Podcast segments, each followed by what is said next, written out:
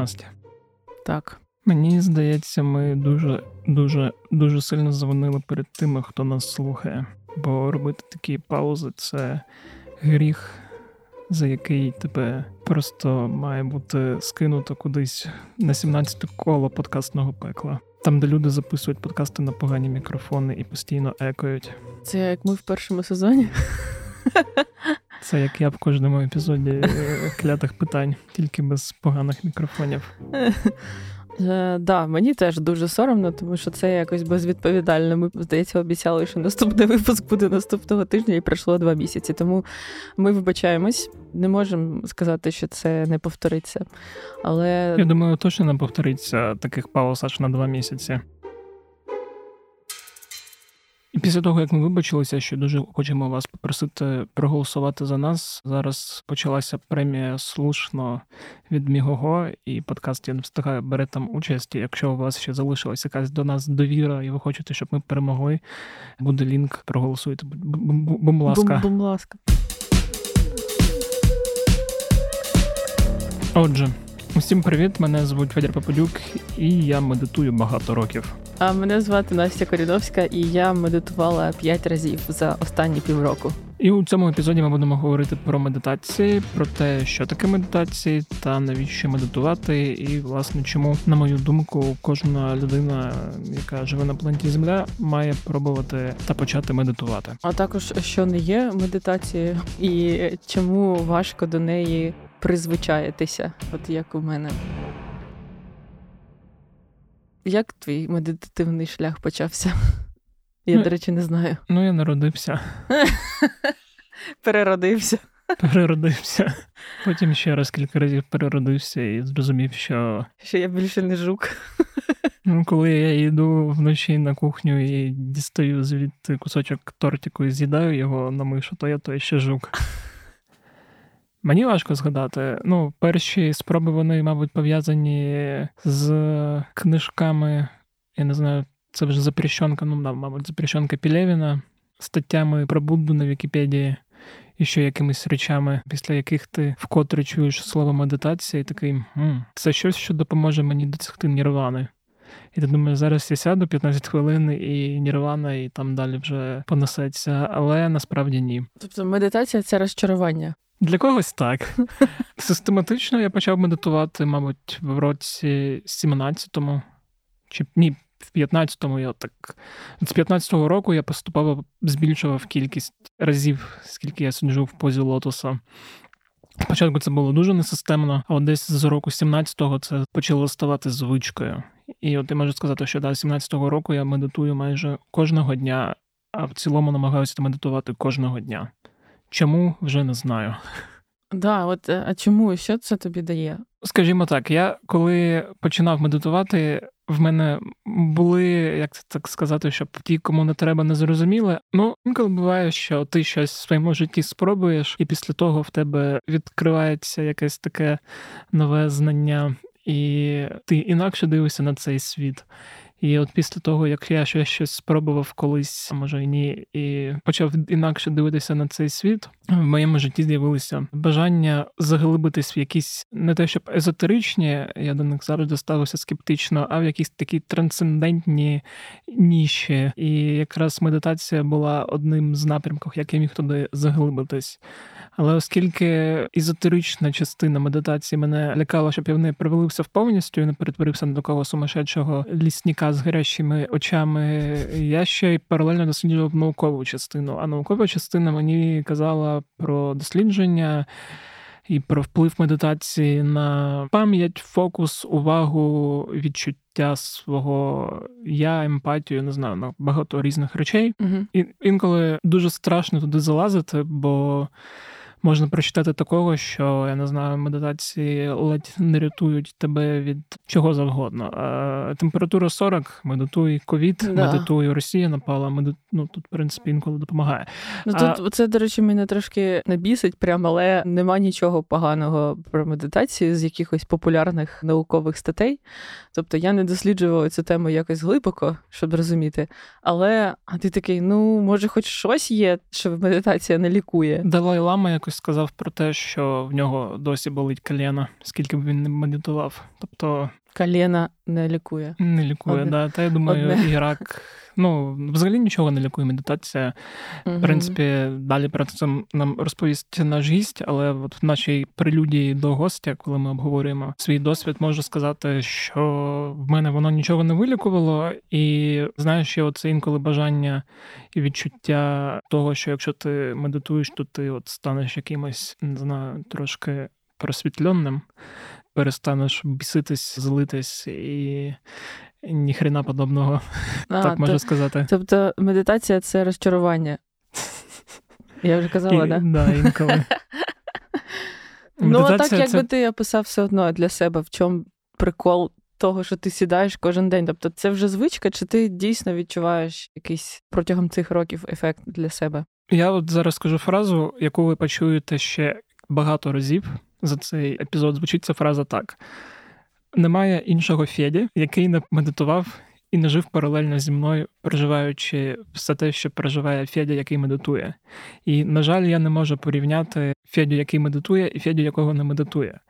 Бо інколи мені здається, що я так давно цим займаюся, що якихось змін вже не відчуваю.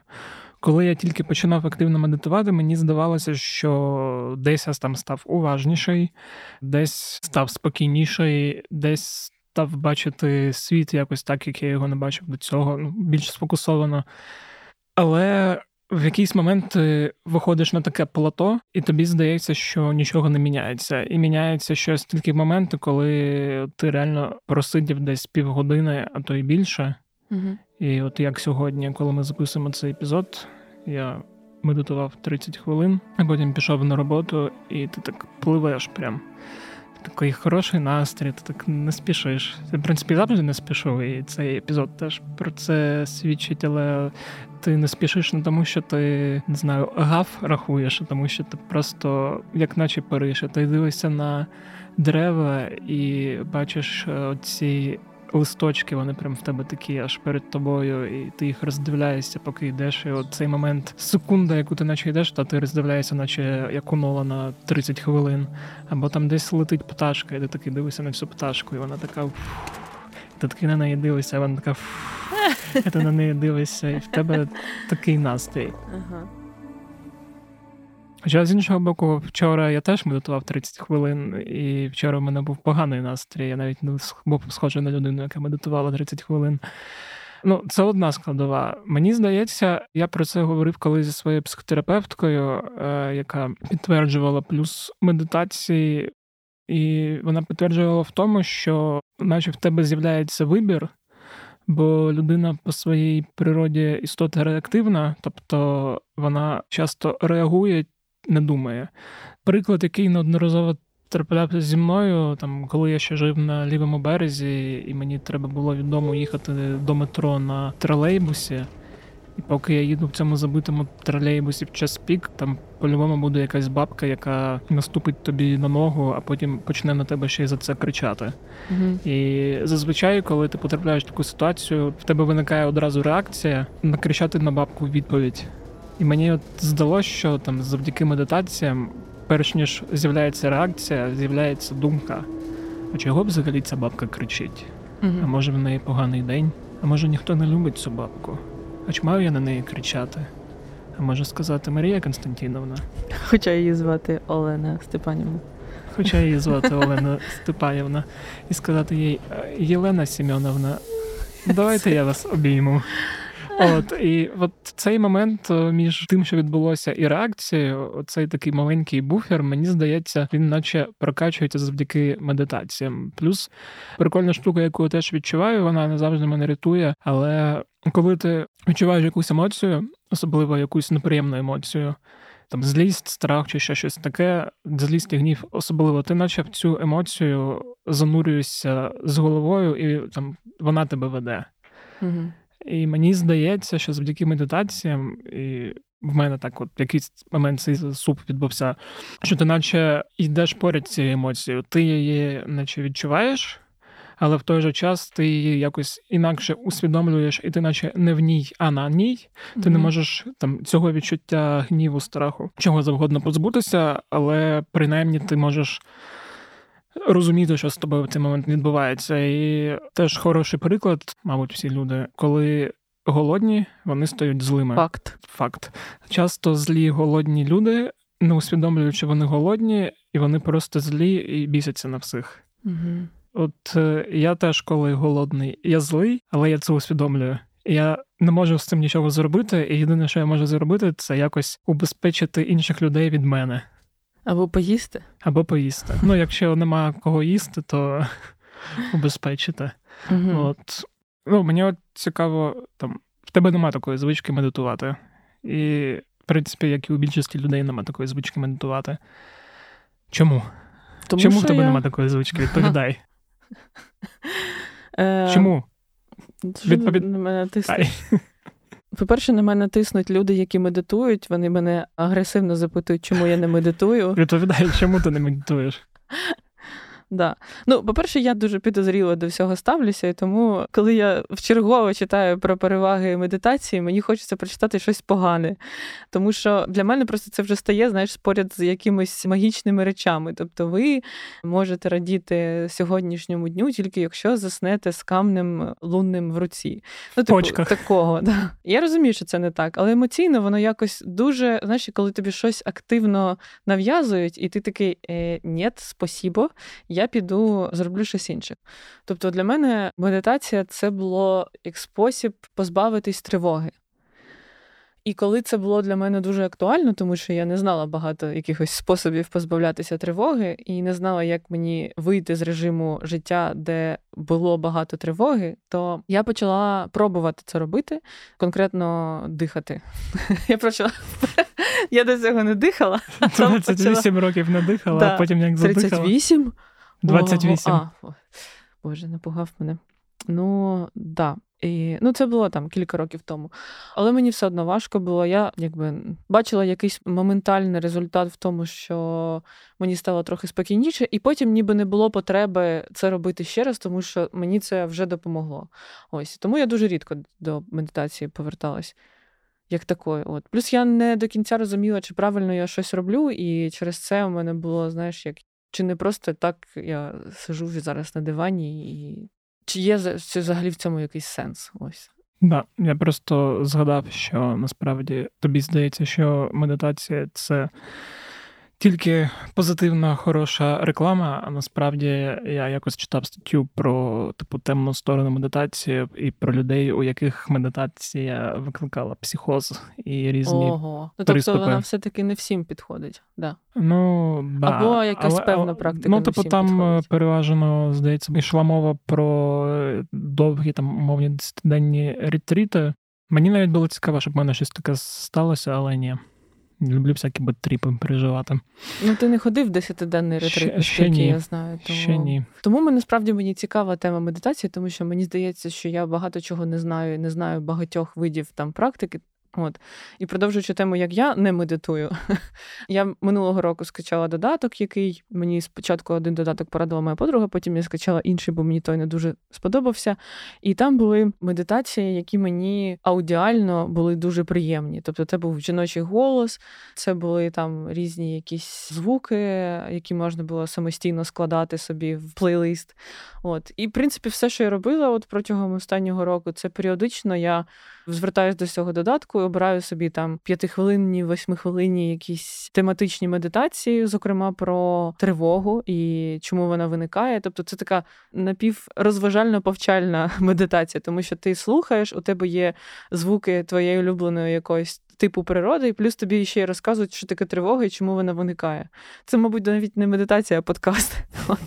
І все, що ти можеш робити, це сидіти і слухати. І ще я не можу сидіти в позі лотоса, тому що мені якось фізично неприродньо, ніби я. Потім тільки не одразу дізналася, що можна взагалі сидіти в будь-якій позі. Да, яка Можна на стулі сидіти просто. Да, можна сидіти так, як вам завгодно, як вам приємно, як вам не знаю, зручно. От, і... Можна навіть не сидіти, а ходити. От, Вау. Вау! Да, Тому я зазвичай сідаю просто так от з прямими ногами і ще й опираюсь спиною диван, Угу. щоб спина не боліла. Ну, в мене вже навпаки поза лотосу стала якоюсь такою базовою, що я не можу просто сісти медитувати, мені обов'язково треба скластися в цю дивну конструкцію. Ти вже почав розказувати, як ти медитуєш, але можеш детальніше розказати, що ти робиш, і чи пробував ти інші способи? Тобто, чи завжди це було сидіння в позі лотоса і як це з заплющеними очима? Да? Ну, я в якийсь момент, от якраз в 17-му році, коли я пішов до психотерапевта, вона мені порадила таку практику, яка називається. Це була не медитація, типу неповноцінна, але я її собі сприйняв як медитацію, і потім почитав, що в принципі воно так можна. Я це називаю медитація на ходу. Але коли ми починали це робити, я просто сидів у неї в кабінеті і це робив сидячи в комнаті. Це, в принципі, можна сидячи в комнаті робити. Коли тобі треба по черзі сконцентруватися на всіх своїх відчуттях, ти там сидиш і такий, що я зараз бачу. І намагаєшся концентруватися там, не знаю, на різних предметах, людях, кольорах, формах і чому завгодно. Потім концентруєшся на тому, що ти чуєш. Угу. Так, ще хвилинку-дві після того, як ти сконцентрувався на тому, що ти чуєш, ти концентруєшся на своїх емоціях, тому що всередині тебе гнів, радість, спокій, сум і так далі. Потім ти концентруєшся на своїх відчуттях в тілі, там, що ти відчуваєш ногами, спиною, попою, руками, взагалі, які відчуття в руці і так далі. І Потім там такі штуки, які я довго не розумів, типу, ти там кажеш, я усвідомлюю. Ну, власне, ти там що я усвідомлюю, що я там сиджу в кімнаті, там записую подкаст, навперед мене сидить Настя. Я усвідомлюю, що я говорю, я усвідомлюю, що я екнув. Після цього ти думаєш так, що я хочу, думаєш про те, чого я боюсь. І здається, там ще був пункт, що буде далі. Чи я передбачую? Це про те, просто що ти будеш далі робити. Ну, да? ти такий думаєш, да. І от ця вся послідовність дій мене там займала, коли як ну, в середньому хвилин 10-15, і в якийсь момент я зрозумів, що це прикольно робити на ходу, і почав от ходити там. Кудись я йшов на роботу, і от кожен раз так робив, чи повертався з роботи, і кожен раз так робив. І воно mm-hmm. так, ти наче ну, не сидиш в лотосі, але ти це робиш, і воно так тебе заземляє. Теж оце відчуття такої сповільненості в тебе з'являється, і в мене прикольно з'явилися ці активні мурахи. По шкірі, я навіть якийсь момент запанікував. Я боявся, що в мене почалася якась хвороба страшна, від якої я помру, бо в мене це відчуття не просто мурах, а таких інтенсивних, сильних мурах, мурах. коли ти просто йдеш, а в тебе по позвоночнику така хвиля від копчика до голови, і ти такий воу.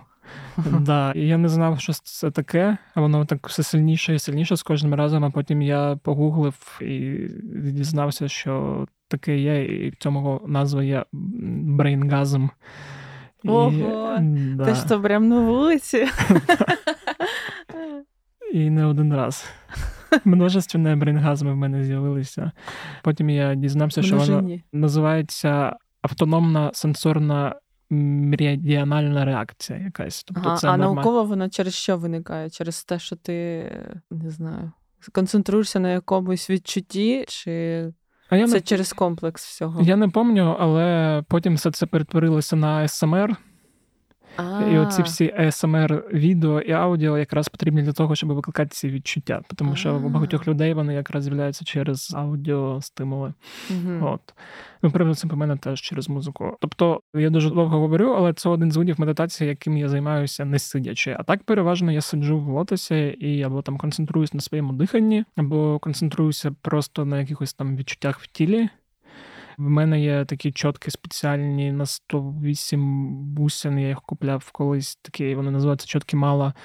Я інколи, коли роблю довгі півгодинні медитації, я їх просто перебираю. Ну, вона якраз там можна робити коротше, ти там на вдох. Одну чітко перебираєш на видох іншу, але там я одну на вдох-видох, і так мене десь якраз півгодини mm-hmm. все це займає. От, і ще я роблю медитацію. Ну, це я теж не вважаю як медитація, я її останнім часом на неї забиваю, але інколи робив так перед сном. Я колись знайшов теж десь в році 15-му дуже класну аудіодоріжку, яка називалася Практика Шавасана. Там дівчина приємним голосом казала: типу, ми починаємо практику Шавасана, лягте на спину. Зробіть глибокий вдих. Я, я пам'ятаю, да. Да, і в мене просто пам'ятаю, що коли я вперше це зробив, а там ну вона каже, що тобі розслабляти, і ти від Мені здається, свого... я засипала десь на третьому її слові. Ну, я в якийсь момент теж почав засипати, але я пам'ятаю свій перший раз, і я реально тоді відлетів. Тобто, і інколи зі мною таке трапляється, я кожен раз цьому радію, але через цю радість приземляюсь назад. Це таке відчуття, коли ти все тіло розслабив, і твоє тіло вирішило, що воно вже спить, а ага. твоя свідомість не спить. І ти вже, наче не контролюєш своє тіло, і тобі навіть так трошки дихати неприємно. І десь в цей момент що буває так перед очами з'являється біле світло, і ти такий у оце я тріпую. А потім, коли ти оце в своїй голові кажеш, що це я тріпую, воно якось все скомкується, і там десь ага. е, камар якийсь чи нога дьорнулась, і все. Ну, переважно я намагаюся робити це кожного дня. Я в якийсь момент почав ставити собі ціль рік по медитаціях, тобто там це зазвичай розраховував 15 хвилин на день. Я почав рахувати хвилини. В мене там кілька років було завжди там половина від результату, але от якраз минулого року я це зробив от 100% з того, що я собі запланував. Тобто 15 хвилин на день кожного дня я медитував. А коли не медитував, то наздоганяв, щоб типу там двічі-тричі на день. Угу. От, І єдина проблема цього підходу в тому, що я почав паритися через цифри. Тобто я ну, сидів... Це вже якось да, не не ну, медитація, а да, задачка. В, в мене от такі приколи інколи є, тому я, наприклад, цього року так роблю з книжками. Бо коли ти так сильно запарений на тому, скільки хвилин на день ти не почитав, це ще пережити можна. А от медитація зараз просто рахую рази. Угу. Бо я думав нічого не рахувати, але в якийсь момент мені зникло це бажання. Я такий, ні, треба мені якось рахувати, бо коли я нічого не рахую, то виходить погано. Взагалі, що я зрозумів, коли прочитав кілька книг, що медитацією може бути все, що завгодно, і там сидіння, лежання. Головне бути якось зосередженим і. Це я практикую. Я цілими днями медитую зараз. Ти зараз медитуєш? Так. Я зосереджена на тому, як моя попа прилипла до шкіряного сидіння. Окей. Проживаю цей момент усвідомлено.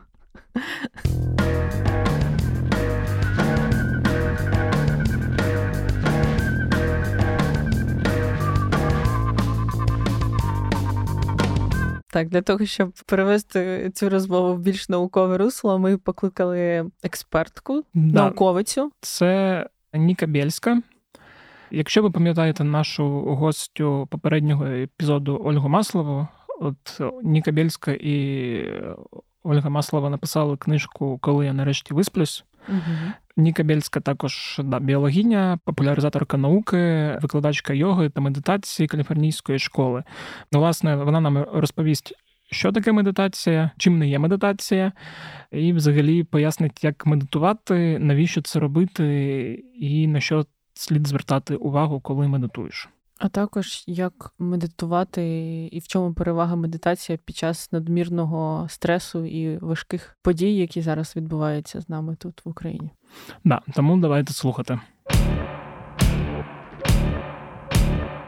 Е, пані Ніка, я вас вітаю. Вітаю. Да, і Настя вас вітає також. Да. Е, да, Ми хотіли поговорити про медитацію, і в нас е, така нас є ситуація, що я медитую доволі давно. І інколи мені здається, що може я щось не так роблю. Але при цьому я завжди намагаюся вмовити Настю медитувати.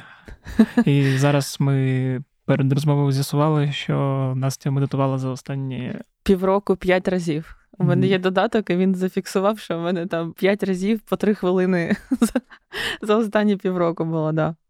Да, Така в мене системність. Да, І при цьому ну, мені здається, що на моє життя воно якось позитивно вплинуло. Нема іншого такого Федя, як я з яким би порівняв, який не медитував, і точно сказати не можу, але якийсь сенс і вплив позитивний відчуваю. І от ми хотіли поговорити з вами як з людиною, яка в цьому розбирається на кількох рівнях. Я так розумію, з того, що ми прочитали, ви і викладаєте да, його медитацію, угу, і так. при цьому можете пояснити, що це таке з точки зору науки, і що робить і нашого а що не мозку. робить. Да. Да. Медитації це вважаються більш такими а, буддийською історією яка походить з буддизму. Mindfulness практики це усі ці варіації на тему, які ми маємо в сьогоденні, і які найчастіше мають таку просто громадську да, медитація. Вона вже не має ніякого релігійного підтексту під собою. Mm-hmm. Тобто, mindfulness – це такий стан усвідомленості, який з'являється, коли ми звертаємо увагу на щось свідомо в цьому моменті і без осуду. Тобто тут всі ці компоненти важливі, і фокус уваги важливий, і те, що це є нашою метою, да, цілеспрямовано ми це робимо в даний момент і без осуду, без будь-якого судження з приводу того, що відбувається. Тобто ми не даємо оцінку тому, що відбувається. Ми просто присутні. Угу. Тому для того, щоб практикувати всі ці компоненти, нам підходять дуже різні інструменти. Це може бути фокус на диханні, це може бути фокус на рухах, це може бути фокус на голосі людини, з якою ми робимо mindfulness практику якогось вчителя, да, який веде.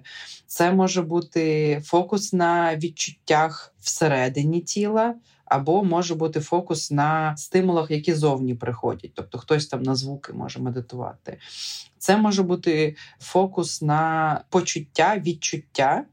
Як емпатія, наприклад, або там любов до себе, або там власна мудрість і так далі. І оці, наприклад, медитації або mindfulness практики пов'язані з відчуттями і з фокусом на якихось характеристиках, особистих, або можна медитувати на характеристиках інших людей, які у вас викликають захоплення, і ви хочете більше якби практикувати такий стан, або таку характеристику, або таке відчуття, ви можете фокусуватися на чомусь у іншої людини теж.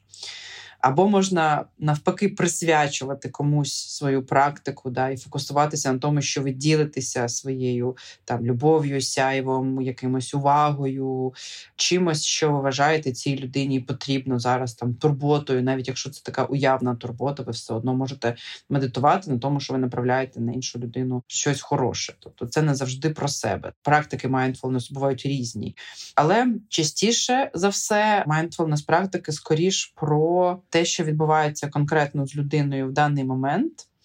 І, мабуть, найчастіші проблеми саме в тому, щоб бути присутнім в цьому моменті і зупинити рух мозку, рух думок між майбутнім теперішнім і минулим, бо uh вони постійно стрибають, да, і утворюється певний мікс, певний коктейль думок, які циркулюють, і ця активність вона постійно є. Метою є саме заспокоїти і призупинити цю активність і просто бути в даному моменті, да, не циркулювати думками. Я тут просто хотів одразу запитати. Мені от здається, що і я колись так думав, що якраз медитація про те, щоб не думати, але потім через кілька років це роблячи, я зрозумів, що це просто неможливо. Тобто, ти не можеш не думати, ти можеш просто усвідомлювати, що в тебе в голові з'являються і зникають думки. І інколи, коли ти направляєш свою увагу, вони якраз менше зникають, ніж коли ти не направляєш, а там просто ну, згадуєш все, що ти робив за день. От, Тобто я ж правильно розумію, що не думати, як багатьом здається, неможливо.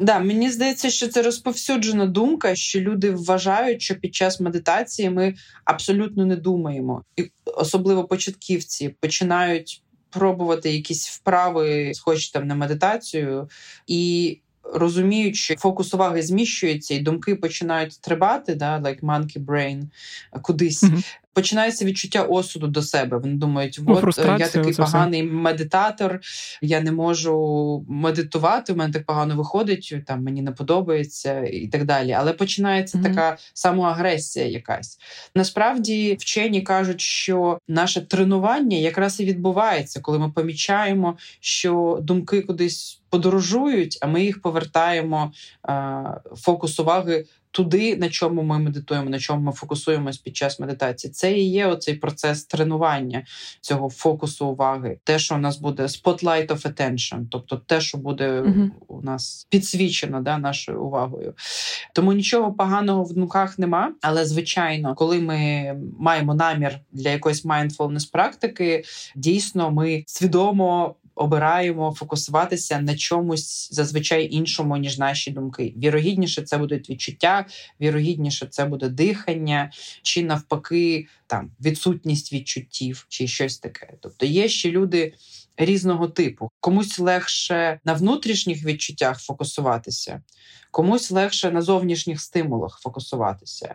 І інколи це може бути навіть одна і та сама людина в різних станах, що у неї може загострюватися чутливість до своїх внутрішніх відчуттів, або може притуплятися там під час стресу, наприклад.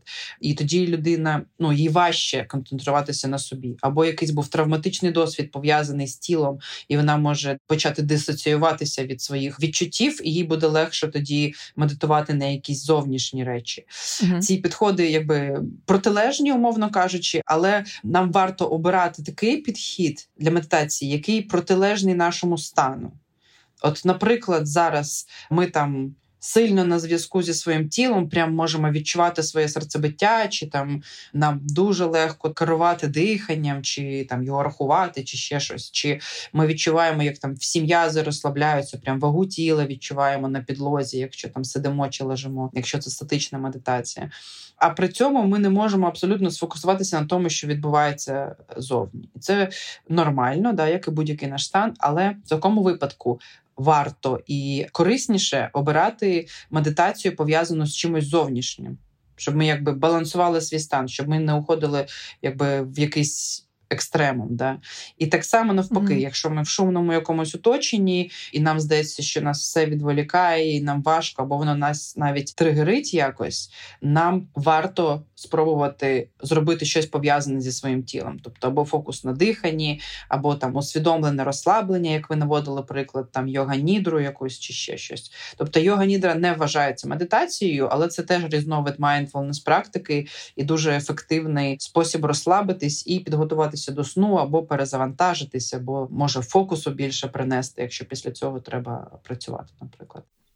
У мене в цьому контексті є запитання одне щодо я чула таку фразу медитація на біль. Ну от е, коли є дійсно там, наприклад, або багато негативних відчуттів, або фізичний біль, чи працює дійсно там ця е, медитація на біль, коли ти фокусуєшся на тому, що болить, наприклад, або на емоціях негативних, які тебе супроводжують якийсь час? Да, є mindfulness практики, які вважаються достатньо ефективними для pain менеджменту, тобто для керування частіше хронічними болями. Да? Тобто це люди, які живуть з болем кожен день, і хтось там може мати знеболювальні препарати, хтось не може їх отримувати з якихось причин. І вони часто звертаються до mindfulness практик, і та сама йога нідра, і body sensing, да? це mm-hmm. як ну може бути сканування тіла в тому числі. Mm-hmm або звертання увагу на різні відчуття в тілі, інші окремі від болю, або інші частини тіла окремі від болю, вона вважається достатньо ефективною. І я знаю багато людей, які знаходяться вже якби на паліативній підтримці, але вони все одно там практикують е, приватні заняття з вчителем по йога нідрі, бо вони якби їм покращують їх стан, полегшують біль, е, допомагають зміщувати фокус уваги. Тобто, mindfulness практики це завжди про керування фокусом уваги, про його зміщення. У нас є декілька частин мозку, да, які відповідають за цей перерозподіл уваги або на внутрішні відчуття, або на зовнішні стимули і збір інформації, або там відчуття на шкірі, або на наші думки і присутність в даному моменті, минулому і майбутньому. І у нас в кожен момент часу є певний мікс того, на що ми звертаємо увагу. Ми там йдемо по вулиці, ми маємо звертати увагу на те, що навколо є машини, пішоходи, да, там ще щось може відбуватися. Паралельно ми можемо слухати подкаст, тому ми звертаємо увагу на контент, який ми слухаємо. Паралельно ми йдемо. Це дуже комплексний механічний процес, так але ми при цьому абсолютно можемо не звертати увагу на те, як ми йдемо, йти механічно. Але при цьому Федір практикує, наприклад, walking meditation, і він може ходити не механічно, а звертати увагу на те, як він ходить. І це може бути дуже багато інформації. Наприклад, коли ми звертаємо увагу, як наші стопи торкаються поверхні, на яку ми ступаємо, як згинаються коліна, як піднімається нога, як ставиться нога, да або просто коли там наш зір направлений, при цьому як рухаються руки. Просто якщо бути присутньому в моменті ходіння це вже дуже багато інформації. Але найчастіше ми обираємо абстрагуватися від того, щоб звертати увагу, як ми ходимо, якщо це нормальна здорова людина, для якої це не викликає ніякої проблеми. Але при цьому людина, яка реабілітується після травми і вчиться ходити заново, вона звертає 100% своєї уваги на процес ходіння, бо він стає при цьому дуже складним і дуже важким. Тобто, це історія про фокус уваги і про те. Куди ми його спрямовуємо, і чим більше ми практикуємо mindfulness вправи, тим краще ми навчаємося керувати і перерозподіляти цю увагу. І це допомагає не лише бути уважним пішоходом, да, або в розмові брати участь більш усвідомлено якось і бути присутнім для свого партнера або там когось. Це просто робить людину в цілому більш. Усвідомленою покращує фокус, покращує пам'ять, покращує емоційний контроль. Це дуже допомагає людям з ментальними хворобами, будь-якими станами, депресією, зі стресом, з PTSD. Для всього цього є хороші mindfulness практики. І з дослідженнями насправді не все так просто, тому що часто групи є досить маленькими для того, щоб стверджувати, що там наростає там сіра речовина від медитації mm-hmm. чи ще щось. Ем, це вважається зараз не зовсім якби недоведеною інформацією. Да? Або вони там в МРТ засовують, дивляться, що відбувається, і функціонально вони бачать так, активуються ті зони мозку, які відповідають саме за увагу, і є певний там розподіл між цими зонами в залежності від того, на що людина робить вправо, на що вона фокусується, на зовнішнє, внутрішнє там чи спостерігає за думками. Але зміни функціональні в мозку і фізіологічні в мозку вони не обов'язково відбуваються швидко. Можливо, з роками з'явиться більше і більше досліджень, коли людей спостерігатимуть руками, тих, хто медитують, і бачитимуть, да, є там чіткі зміни. Але тут важко ще зрозуміти, з чим порівнювати, щоб це було адекватно. Часто порівнювали медитацію з відсутністю інтервенції, взагалі будь-якого втручання. Це не зовсім коректно. Потім почали порівнювати там медитацію з там музичною терапією, наприклад, і там покращенням харчування і фізичними вправами. Це там інший підхід. Інколи порівнюють там медитацію з когнітивно-поведінковою терапією. І це все хороші, якби ідеї, да, і вони можуть наводити нас на якісь роздуми, да, що воно працює непогано, воно нікому якби гірше не робить. Воно дійсно там в багатьох випадках, наприклад, при роботі з PTSD має схожий ефект на там психотерапію і для багатьох mm-hmm. людей є дуже ефективною, але більшість цих досліджень не має, якби ну так. Чесно кажучи, статистичної достовірності. Тобто, це можна більше віднести до характеристики спостережень, як і багато соціальних досліджень, бо там дуже багато суб'єктивізму, дуже багато людського фактору, і як вчені, якби ми всі любимо медитацію, але ми також любимо правду. Тому кожен, я думаю, ем, має спробувати медитацію і відчути сам для себе і відповісти на питання собі, чим це для нього корисно. Бо насправді немає сенсу гнатися за тим. Яка зона мозку збільшиться чи зменшиться, тому що ефект наступає в той самий день. Тобто для більшості людей, які якусь mindfulness практику робили навіть на кілька хвилин, і в них вона вийшла, відчувають ефект одразу треба знайти свій інструмент. Для цього варто пробувати різне.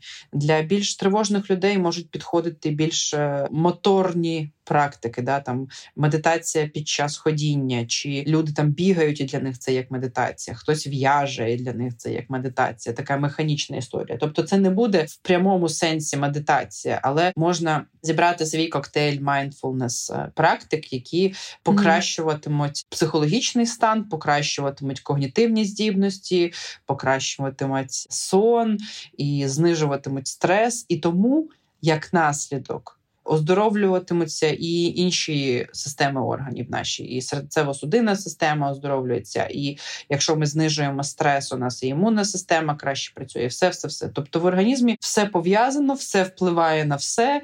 І як би це не звучало, але дійсно медитація може теж покращити там здоров'я вашого кишківника, бо все пов'язано. Угу. Я от хотів, до речі, запитати, чи буде медитація, якщо ти усвідомлено, уважно і безосудно сидиш в Тіктоку півгодини? Да, це хороше питання, бо фокус уваги спрямований там і так далі. Да? Але зазвичай да. є деякі компоненти в медитативних практиках або mindfulness практиках, і більш характерно мати заплющені очі.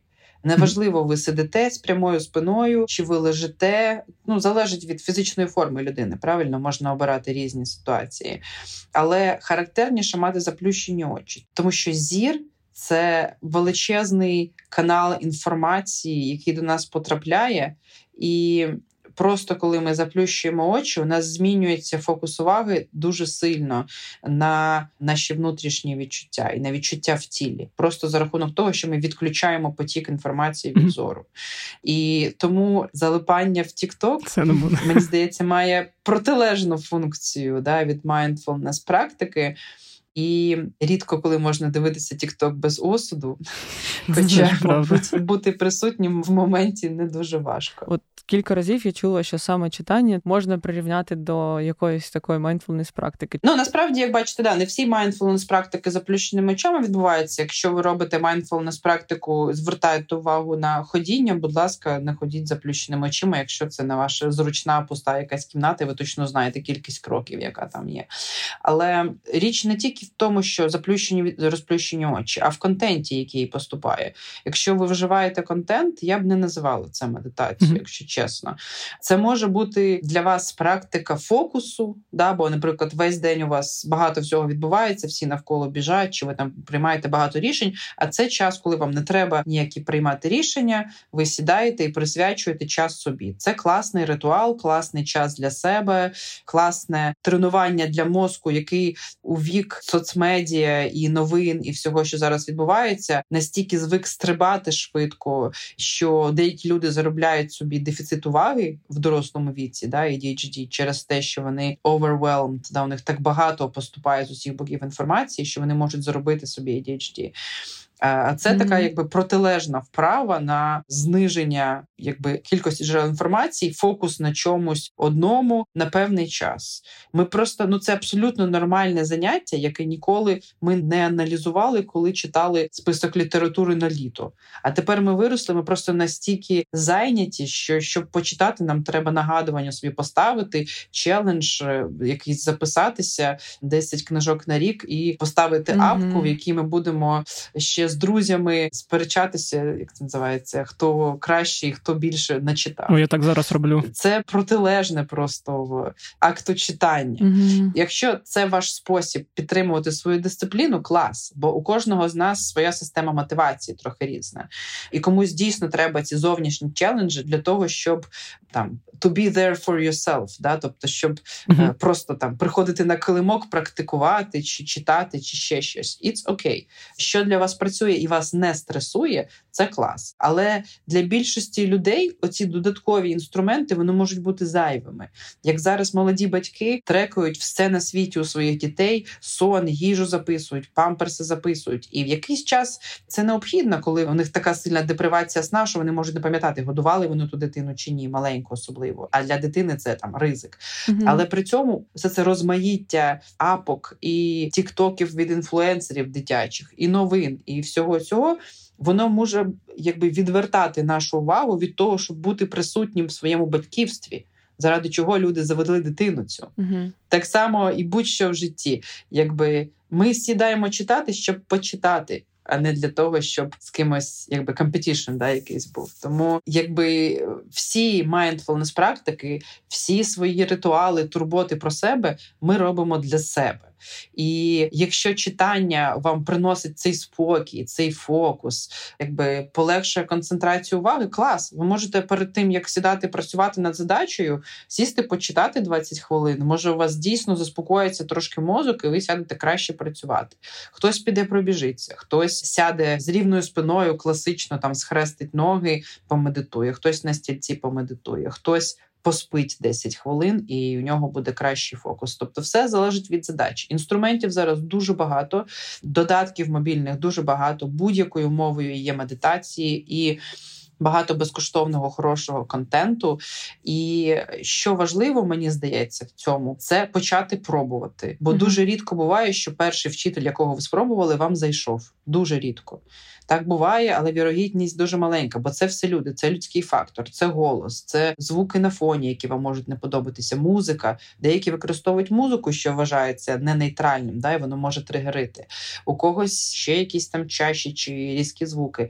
Треба пошукати той контент, який для вас буде підходящим, із е, хороших новин і неочевидних. Багато хто вважає, що з медитацією, як з бігом, чим краще ти це робиш, чим більше там і довше ти це робиш, тим тобі треба ще більше це робити. Типу, ти там бігаєш спочатку 3 кілометри, потім 5, потім вже там марафон, марафон. бігаєш. Так? З медитацією не зовсім так, бо наша мета це потрапити в певний стан. І якщо людина натренована, якщо вона багато цих вправ робить, то їй все легше і легше стає потрапити в цей стан сфокусований або розслаблений, або ще якийсь, заради чого вона це робить. Тому навіть там три хвилинні медитації є ефективними. Є люди, які однохвилинну медитацію роблять. Це мені здається, вже там О, я так робила. Е, найвищий пілотаж. Але це було початок. Але... Просто щоб звичку розвивати. Так, да, варто пробувати, варто повертатися до своєї практики і повертатися регулярно. Дуже важливим компонентом є. Консистенсі, да, постійно повертатися. І навіть якщо це буде раз на тиждень спочатку, чи там два рази на тиждень, це добре. No judgment, да, відпустити всі судження і до контенту, і до себе, і відпустити очікування, приходити і пробувати, приходити і пробувати. І в якийсь момент ви щось знайдете таке що для вас буде працювати, і це може дійсно змінити якість вашого життя. Це може або стати вашим інструментом для підвищення ефективності, або для зниження стресу, або для підвищення самооцінки, впевненості в собі. Люди можуть використовувати медитацію для абсолютно різних функцій, для керування своїм станом, так само як і дихальні вправи. Наше життя це такий постійний експеримент над собою. Да? І я завжди закликаю пробувати щось нове без екстриму, маленькими кроками, давати своєму тілу спробувати одне, друге, третє, може по кілька разів. Бо інколи ми в такому стані, що ми не можемо заплющеними очима сидіти. Чи є багато людей з посттравматичними розладами, яким з заплющеними очима некомфортно сидіти з різних причин. Тому треба розуміти, що це не якась там дуже строга практика, яку треба робити певним чином. Mindfulness вправи є різного виду для всіх. Є mindful справи для дітей, є для дорослих, є для будь-кого. Да. Тому треба шукати своє, мені здається. Я хотіла окремо поговорити про контекст, в якому зараз ми живемо і трансформуємося. Загалом багато людей проживають дуже важкий досвід зараз. Люди втрачають рідних, близьких, будинки, де вони живуть, і багато людей на фронті. І я хотіла запитати: по-перше, як взагалі можна не те, щоб змусити себе, але нагадувати собі, повертатися до практики mindfulness, до медитації в умовах війни, в умовах великої ненависті uh-huh. і просто відчуття того, наскільки все важко, несправедливо і так далі. І мені навіть в голову не приходить. Я дивлюся на місяці, коли я там е, медитувала, і розумію, що можливо просто не до цього. І от як розвити в собі звичку навіть в важких умовах, не знаю, коли там за вікном може бахнути або ти живеш в будинку з усією сім'єю, і ви зараз в вимушених таких умовах. Як в цьому цьому все-таки знайти можливість практикувати і мотивувати себе це робити? Тобто, чому ми маємо це робити? Як знайти мотивацію для себе в навіть тяжких умовах, знаходити цей час для себе і знайти цю практику якусь для себе? Да, дякую за це питання. Дуже класне питання і дуже нагальне. Да? Є декілька компонентів у відповіді на це питання. По перше як ми побачили, це вже не спринт, да, ця ситуація це марафон. Угу. І ми розуміємо, що марафон будь-який вимагає іншого підходу до турботи про себе, інших ресурсів для відновлення, іншої підтримки і так далі. І багато хто перші місяці чи півроку найсильніші такі люди тягли, попри все. Да? Вони на максимум викладалися, там волонтерили чи працювали, чи ну там проводили час з родиною, хто які мав задачі, але викладався більше ніж може.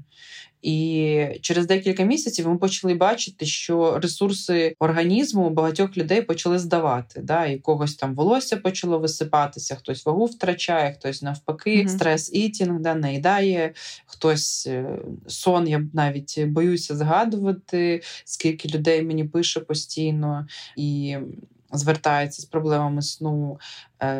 Всі ці ресурси почали виснажуватися. І дуже важливо розуміти, що організм це не вічний двигун, і у нього є теж такий е, поріг крихкості після якого відновлення буде дуже важким або майже неможливим. І прикладом можна навести, що коли людина захворіла важко і кажуть, там згорів за півроку, да? бо в якийсь момент цей поріг крихкості пройшла людина, і все організм почав розсипатися. До цього, якщо б там людина можливо звернулася до лікаря раніше, чи була б уважнішою для свого здоров'я, можливо, на більш ранній стадії це було б все виліковне. Але організм компенсує, компенсує, компенсує якусь проблему. Потім в нього виснажуються ресурси, і компенсувати вже нема чим. Щоб у нас не наступало такого ні в психологічному стані, ні в фізичному, які теж між собою сильно пов'язані, нам ще більш необхідно в часи вищого стресу мати коктейль, мікс інструментів турботи про себе ще більше потрібен рух, ще більше потрібні люди навколо да, ком'юніті, ще більше хочеться відчувати, що ти робиш щось важливе чи корисне, це відчуття сенсу да, і приналежності. І ще більше турботи потребує організм, бо навантаження більше. Якщо хтось у когось машина стоїть, він нею не користується, їздить раз на тиждень, у неї зношується менше все. Якщо він там дальнобій якийсь без зупину їздить цілодобово, у неї все зношується більше, треба відновлювати більше. Тому організм це механічна система, вона зношується, вона виснажується. Про неї треба турбуватися. Це одна річ. Друга річ це дослідження і спостереження, що люди, які практикують mindfulness практики, будь-то медитація, чи може бути журналінг, да, ведення щоденника, чи будь-що. Навіть якщо вони в негативних умовах знаходяться стресових для себе, вони більше відчувають щастя, навіть коли вони практикують mindfulness практики, навіть якщо умови в них погані. Просто якщо щодня питати людину, там оцінити свій рівень щастя. Якщо вона постійно повертається, звертає увагу, чи там практикує вдячність за те, що в неї є, то рівень щастя у неї буде вищий. І будь-які mindfulness практики вони допомагають нам звертати увагу на те, де я зараз. Там да я відчуваю вдячність, що там моя дитина разом зі мною зараз, чи я там здорова людина, чи я там маю змогу працювати і донатити, чи там маю змогу бути зі своєю родиною і підтримувати їх, навіть якщо не маю змогу працювати. Тобто зрозуміло, що є.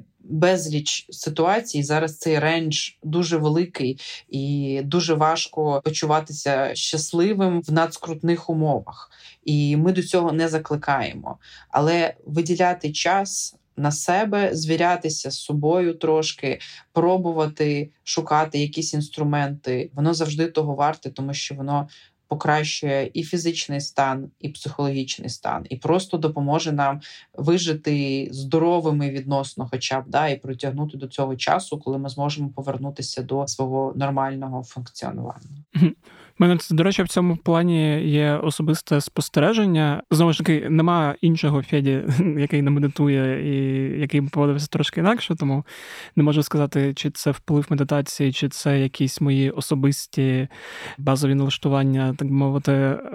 Я просто замітив, що зараз, коли багато ненависті я її в такому об'ємі не відчуваю. І от ця там теза, наша русофобія там її недостатньо. Мені інколи здається, що от завдяки медитаціям я якось не можу постійно горіти. Тобто я горю в якісь окремі моменти, але в цілому я себе відчуваю, ну, от якось так можна використати слово для коректурного позначення блажено, але в цілому, типу, мені от якось норм. Тобто емоційно мене там не качає, не кидає зі сторони в сторону. І я от не знаю, чи це вплив медитації, чи ні. Але от така штука є, і вона зараз особливо відчувається, коли я да, я дякую за цей приклад. І я думаю, що ви можете також відзначити, що такий стан блажений він чи ні, він є більш продуктивним. Коли ми знаходимося в стані агресії, ненависті, гострої і всього цього, це все ж таки стресовий стан, і це дуже якби яскраві і виснажливі емоції. І, звісно, кожен має переживати там той спектр емоцій, який їм потрібен, і не пригнічувати їх, і так далі. І якщо треба з ними працювати, якщо вони заважають жити. Да?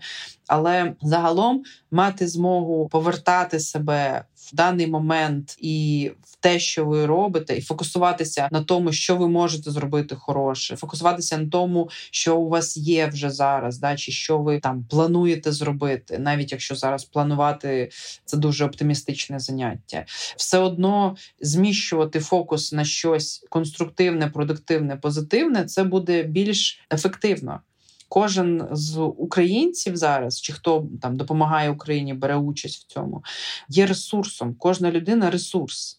І коли ви інвестуєте в себе. Чи то сон, чи то там кращу їжу якусь, чи вправи це інвестиція в Україну. Ви не маєте думати, що ви віднімаєте цей час від чогось, бо ви будете кращими батьками, ви будете кращими волонтерами і кращими партнерами, і кращими військовими, і всім на світі, коли ви в більш адекватному, збалансованому, виспаному і здоровому стані. Нам треба е, вміти повертатися до продуктивного стану. І робота з фокусом уваги вона вартує того. Це один з відомих бенефітів да, mindfulness практик, що ви навчаєтеся краще керувати своїми емоціями і відновлюватися від стресових станів, і взагалі менше стресу відчувати. Тому це дуже класний інструмент і класні навички для того, щоб зробити себе кращим, ефективнішим членом суспільства. Ви вже трохи говорили про доведені і ті масштаби досліджень, які зараз проводяться вони можуть бути десь точними, десь неточними. Да, Просто дуже багато інформації про те, як впливають практики на наш психологічний стан. Але мені цікавий саме момент навчання, чи дійсно практики mindfulness впливають на те, що ми можемо ефективніше навчатися, чи це поки що ну можливо не доведено? Да, навчання це один з головних бенефітів, да, що покращується навчання, покращується пам'ять і фокус. І mm ці всі речі нам і для якби виживання повсякденного да корисні корисні, бо ми постійно змінюємось, пристосовуємося, особливо в ці часи, коли так багато змін і постійних трансформацій і пристосування кожен день. І для роботи, і для дітей, і дорослих, всіх, хто просто живе життя, ці всі функції дуже важливі для покращення повсякденності. Угу. І Контроль настрою, дійсно, про який емоції, про які я так багато кажу, він просто постійна проблема. Да? Але навчання і фокус дуже покращуються від будь-яких mindfulness практик. Але це не єдині способи це покращити. Да? Наприклад, вправи спортивні можуть теж це покращувати, чи там журналінг, ведення щоденника, чи терапія це може покращувати. Тобто інструментів багато, варто все це пробувати, але mindfulness практики це безкоштовно, це ефективно і uh можна робити в будь-якому місці. Можна їхати в метро і слідкувати за своїм диханням, і теж якби робити mindfulness вправи такі. Да. Хоча, от мені інколи здається, що або я вийшов на якесь плато, або я не пам'ятаю просто, як було кілька років тому. Але інколи, там, коли я спостерігаю за своєю продуктивністю, так би мовити, неосудно, то розумію, що все одно доволі багато буває моментів, коли там замість того, щоб бути людиною, яка там багато медитує і спокійно сфокусовано все робити, там знаходжу себе не в документі, де я пишу сценарії для якогось подкаста, а в гортанні Фейсбуку чи в тому, що я вже десятий раз за півгодини чи за п'ять хвилин заходжу на один той новинний сайт. От. Ну, Ми не можемо порівняти вас е, ну, з вами, да, якби ви не медитували, як ви самі кажете. Да. Тому, можливо, це і є якби вже найкраща форма, яка на даний момент доступна. Ще є інша ситуація, коли люди так багато щось роблять, що вони це в механіку якусь переводять, і вони вже не отримують такого ефекту, бо для них це вже стало рутинне і механічне. Можливо, їм треба нові практики або складніші практики, або щось змінити, щоб фокус більше повернути mm-hmm. до того, що ви робите, і там переключитися на якийсь час там на дихальні вправи, наприклад, які будуть новими там технічно. Вам буде треба спостерігати і навчатися, як робити ці там різні види дихання, наприклад, чи фізичну якусь практику підключити. Бо медитація це ж взагалі історично була як найвища форма практики. До цього мало передувати багато чого. Да? І починаючи від асан, від фізичної практики і дихальних практик, і роботи з енергією своєю чи там увагою, да, неважливо, як ми це будемо називати і е, робота з філософськими текстами, і робота по направленню там своїх відчуттів всередину, там робота з контролем емоцій, тобто багато компонентів, які передують тому, щоб сісти в лотос і медитувати. І навіть якщо ви там мали якийсь shortcut, да, і ви напряму стрибнули в лотос і почали медитувати, це не означає, що цей шлях пройдено. Mm-hmm. І ваш зараз ем, відчуття, що ви там не прогресуєте, чи відчуваєте, що є якийсь е, ще room for improvement, там можете ще покращити свій стан.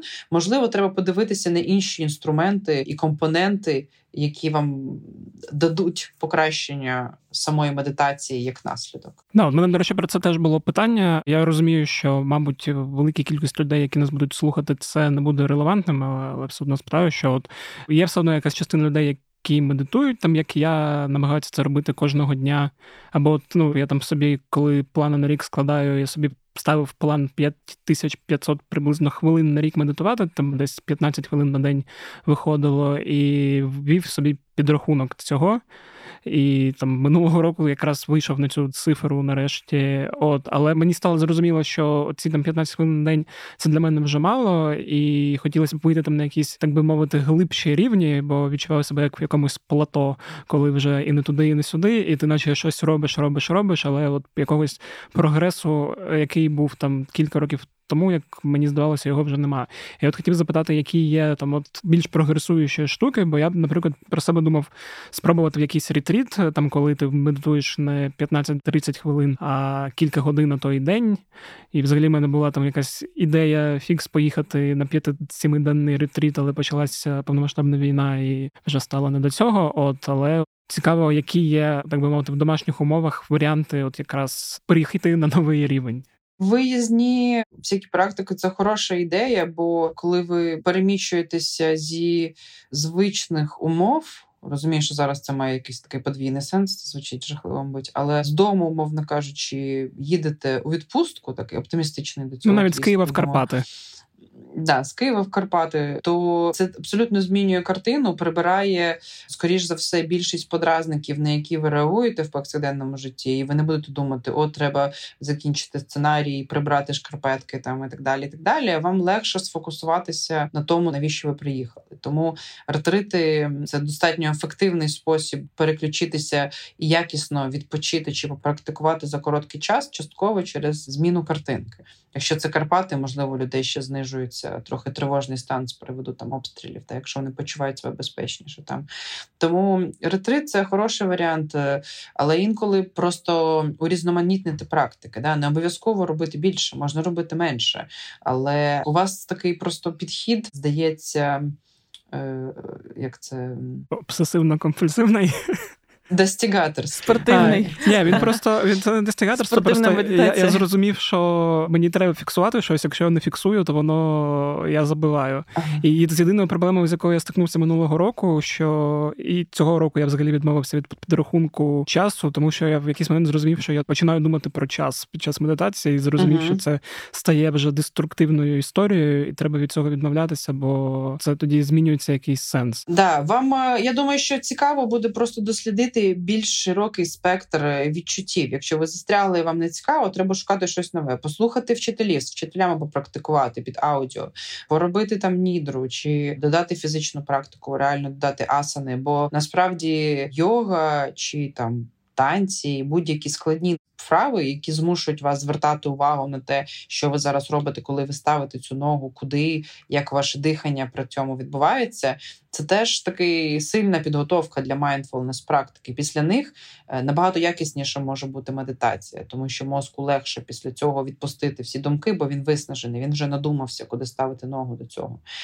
Тому це може бути підхід. Виїзні практики можуть бути підхід, практики з вчителями можуть бути підхід, сходити в студію, якщо є такий доступ, побути присутнім поміж інших людей, які медитують. Це теж е, дуже інший досвід. Mm-hmm. Якщо є вчителі, які вам подобаються там в фізичному доступі, да, то сходити до них в студію на тренування, це теж може бути дуже цікаво, бо там інша абсолютна атмосфера, яка заточена під те, щоб ви отримали цей досвід. Тому це про різні досвіди mm-hmm. і про розширення цього. Тому хочу порадити із таких beginner-friendly ресурсів да, для початківців підходящих. Це, no. по-перше, Джон Кабадзін, це один з перших таких популяризаторів mindfulness практик. На мастер-класі його дивився. І... На мастер-класі да, у нього є відео, і у нього є книжка Wherever you go, there are you. Куди б ти не пішов, ти береш себе з собою, да, ти будеш там. uh Вона дуже класна і вона із хорошого дуже практична. Вона і пояснює, що відбувається, і дає дуже багато вправ, як можна, що можна спробувати, і чому це варто спробувати, і кому це підійде. Тому вона дуже практична, я її рекомендую. Друге, це дійсно мобільні додатки, як ви вже згадували, і, зокрема, Insight Timer. Це просто велика, величезна, безкоштовна бібліотека медитацій, лекцій, дихальних вправ і всього цього. Додаток безкоштовний, uh абсолютна більшість контенту безкоштовна і є будь-якою мовою вчителі, і просто пишете в пошуку там медитація, фокус, да, там або медитація uh чакри, хто хоче там якісь чакри уявляти, там медитація сон чи йога нідра, і знаходите собі будь-якою мовою. Я практикую більше англійською, але українською там теж є, я щось бачила, і треба пробувати. Це єдине, що я можу порадити. Я б тут, до речі, згадав би і порадив. Я правда не знаю, чи є вона українською, бо я ще читав російською. Українською вона б називалася б змінені риси характеру. Там, здається, Деніел Голдман, який один з uh перших дослідників медитації, який з колегами возив якраз буддийських монахів з Тібету в Сполучені Штати на МРТ. І вони якраз описували цей шлях, і там теж давалися uh якісь вправи, як займатися. І там класно, до речі, була теза про те, що там чому ці риси характеру змінені, тому що там, якщо ти займаєшся медитаціями доволі довгий час, то зміни в твоєму мозку вони так чи інакше можуть відбуватися. Е, я так розумію, змінюватися там нейронні ці зв'язки і так далі. Я правда не знав книжки. Так, в деяких частинах мозку можуть ставати щільніші, більше зв'язків може ставати, чи більше якби нейронів ставати, чи в інших місцях може навпаки зменшуватись там амігдала зменшується часто, яка вважається, яка відповідає там за страх і стрес. Тобто люди стають більш такими якимись врівноваженими. Але Мало дивимось на довші дослідження. Да. Такий почався сильний ріст десь 2017 року. З 2000-х почався, де 2017-го вже такий більший ріст по публікаціях. Так що думаю, ще там 5-10 років ми щось вже цікавіше побачимо. Да, і от ще згадав якраз цього ж Міньора Ріпноче. В нього там теж дуже хороша книжка є Будда і нейробіологія щастя, здається. Там дуже багато корисних вправ, якраз от те, що ви розповідали, там медитація на слух, медитація на дихання. Він це це детально розписує. Я коли її прочитав там позаминулого року чи там роки три назад, я подумав, що блін, чого мені ця книжка не потрапилась, коли я тільки починав, тому що я взагалі б інакше б до цього цього підходив. Можливо, просто коротко ще раз ви б могли сказати, з чого почати людям, які ніколи не медитували, і зараз, можливо, послухаючи нас, захочуть Є безкоштовний додаток, про який ми сказали, є книги і є інтернет бездонний, куди можна звернутися, можна пошукати, можна згадати, яка є найближча студія, можливо, одразу почати з якихось йоги і медитацій, і відповідно там, де цим займаються біля дому, хтось може порадити. Але да, можливо, ще щось є, що нам додати. Да, я хочу звернути якби вашу увагу на те, що. Я завжди за такий нестресовий початок будь-яких змін. Не треба намагатися одразу стрибнути в марафон. Є деякі люди, яким так краще. Все готуюсь до марафону і готуюсь до марафону. Для більшості з нас зміни це стрес. Тому уявіть собі, що є от у нас різноманіття медитації, є там дихальні вправи, є там фізичні вправи, як йога. Є, наприклад, ведення щоденника. І все це будуть mindfulness, якісь практики.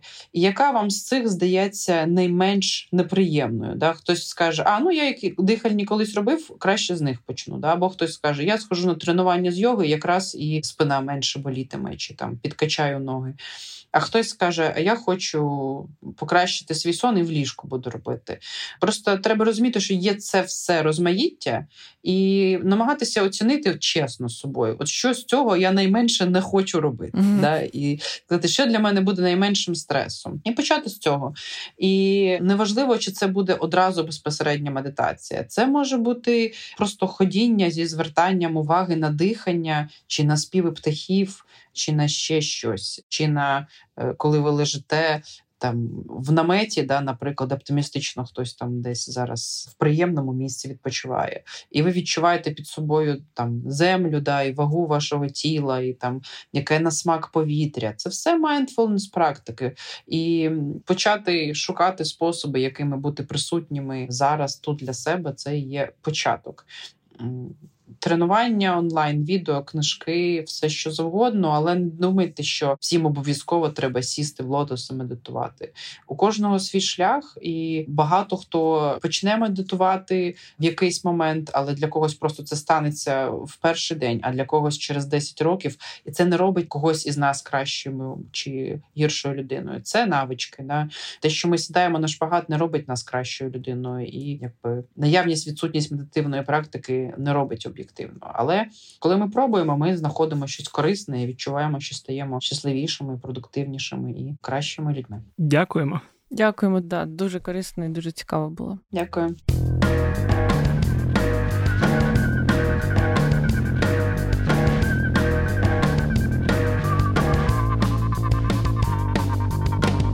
Настя.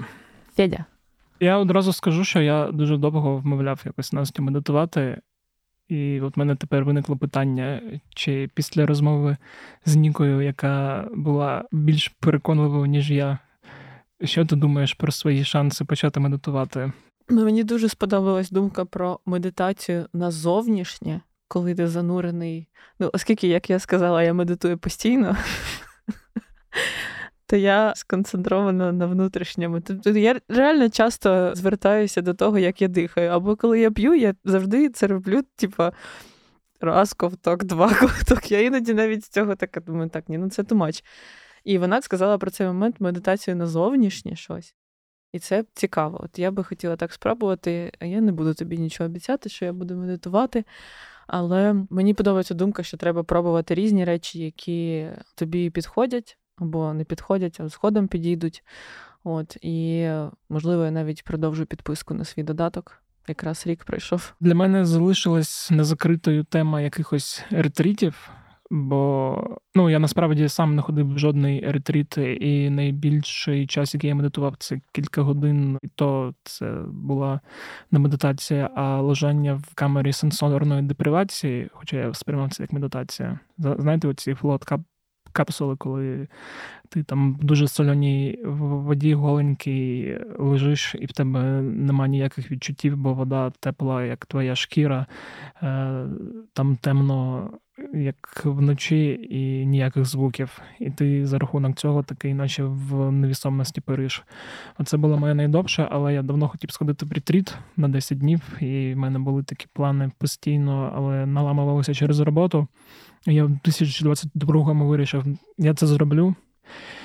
І як ви зрозуміли, не зробив. Взагалі було б цікаво поговорити, що там з кимось, хто практикує прям медитацію. І... Ну, напишіть нам, якщо ви практикуєте і ходили в ретритер, поділіться своїм, будь ласка, досвідом в коментарях. От, А якщо у вас буде цікава історія, ми запишемо з вами подкаст. Да. Навіть якщо ви не хочете. В мене є кілька претендентів, з ким я б хотів про це поговорити, але поки що я не вирішив, чи будемо ми записувати про це ще один епізод, чи ні. Угу. Але да, от мені дуже хочеться вірити, що ті, хто послухає цей епізод, і те, як все це Ніка розповідала, якщо ви не пробували, ви захочете попробувати помедитувати. Там дуже важкий оцей поріг входу, бо я знаю багато людей, хто неправильно думав про медитацію, думав, що ти там не повинен думати. Ну, це через... найпоширеніше. Ну да, да, да. І ти починаєш. Я я неодноразово чув і від тебе, чув там і від інших людей, які кажуть, що воно мені це не підходить, бо люди розуміють, що вони не можуть надумати, і що все одно думки кудись впливають, всі mm-hmm. починаються злитись, прострувати, і після цього такі та ну нафіг, і все, і перестають це робити. Але от якщо витримати, не знаю, якийсь період, може навіть поставити собі челендж, там робити це кожного дня, то ну, мені здається, можна відчути якісь результати. Хоча в мене скільки б років я це не робив, досі от я можу медитувати, а потім зрозуміти, що половину часу я просто думав про те, як я буду готувати рис з куркою, чи вялять помідорчики, чи робить камбучу, чи партії в шахи я інколи уявляю. Коротше, да, думаєш про все, навіть незалежно від того, скільки років я медитую. Тому це нормально. Дякуємо, що прослухали цей епізод. Дякуємо, що Дякуємо, що ви... витримуєте наші паузи. І пауз не буде. Чому? А, який? Паузи між епізодами. А. Ти маєш на увазі паузи тут, просто в розмові. Ну да, це теж треба мати витримку. Так, да, ми спробуємо більше так не робити. Мабуть, вся проблема в тому, що ми досі не віримо, що нас слухає стільки людей. Тому можете написати нам кудись в описі цього епізоду буде куди саме. Якими ай-яй-яй, щоб ми так більше не робили, і щоб в нас був стимул більше не робити такі довгі паузи. Бо інколи мені пишуть люди, які чекають і слухають, я не встигаю, а я потім не вірю, що такі люди є. А Настя взагалі не вірить. Але насправді це найбільше надихає. Ти такий ой, класно. Якщо це комусь корисно, то я щаслива. І я також. Тому да, ще раз нагадуємо за оціночки в Apple Podcast, Google Podcast і взагалі на всіх платформах. Про пальчик в Ютубі. Про пальчик в Ютубі. Е. І коментарі. Просто розкажіть про свій досвід, якщо у вас він був, або ви хочете хочете спробувати, або ви знаєте класні способи почати медитувати, або можливо додатки. Діліться це, можливо, стане комусь корисним, а когось надихне почати, когось надихне продовжувати, когось надихне повернутися до своєї медитації. І я насправді вірю, що медитація допомагає бути в цілому, як знаєш, великій групі людей. Якщо велика група людей практикує медитацію, мабуть, це може позитивно вплинути на наше майбутнє загалом, як суспільство. Якщо ви хороший, медитуйте. Якщо ви відчуваєте, що у вас є внутрішнє зло, не медитуйте, щоб воно не ставало ще більш концентрованим. О, да. Також нагадуємо за медитацію на донати. Е, якщо ти усвідомлено відкриваєш свій додаток Приватбанку і кидаєш донат на фонд Повернись живим, фонд Сергія Притули або там якийсь фондів, який вам до вподоби, то це також дуже вам допомагає ставати спокійними і врівноваженими і сфокусованими. До речі, да. Або збори, яким ви довіряєте, індивідуальні в інстаграмі заходиш і там всі друзі на щось збирають сьогодні. Тому кожен маленький донат, кожен день. І так ми, як звичка медитації, так і звичка донатити, мені здається, вона дуже корисна. Так. Е, ще раз з вами були Федір Попадюк та Анастасія Каріновська. І скоро почуємось. Пока.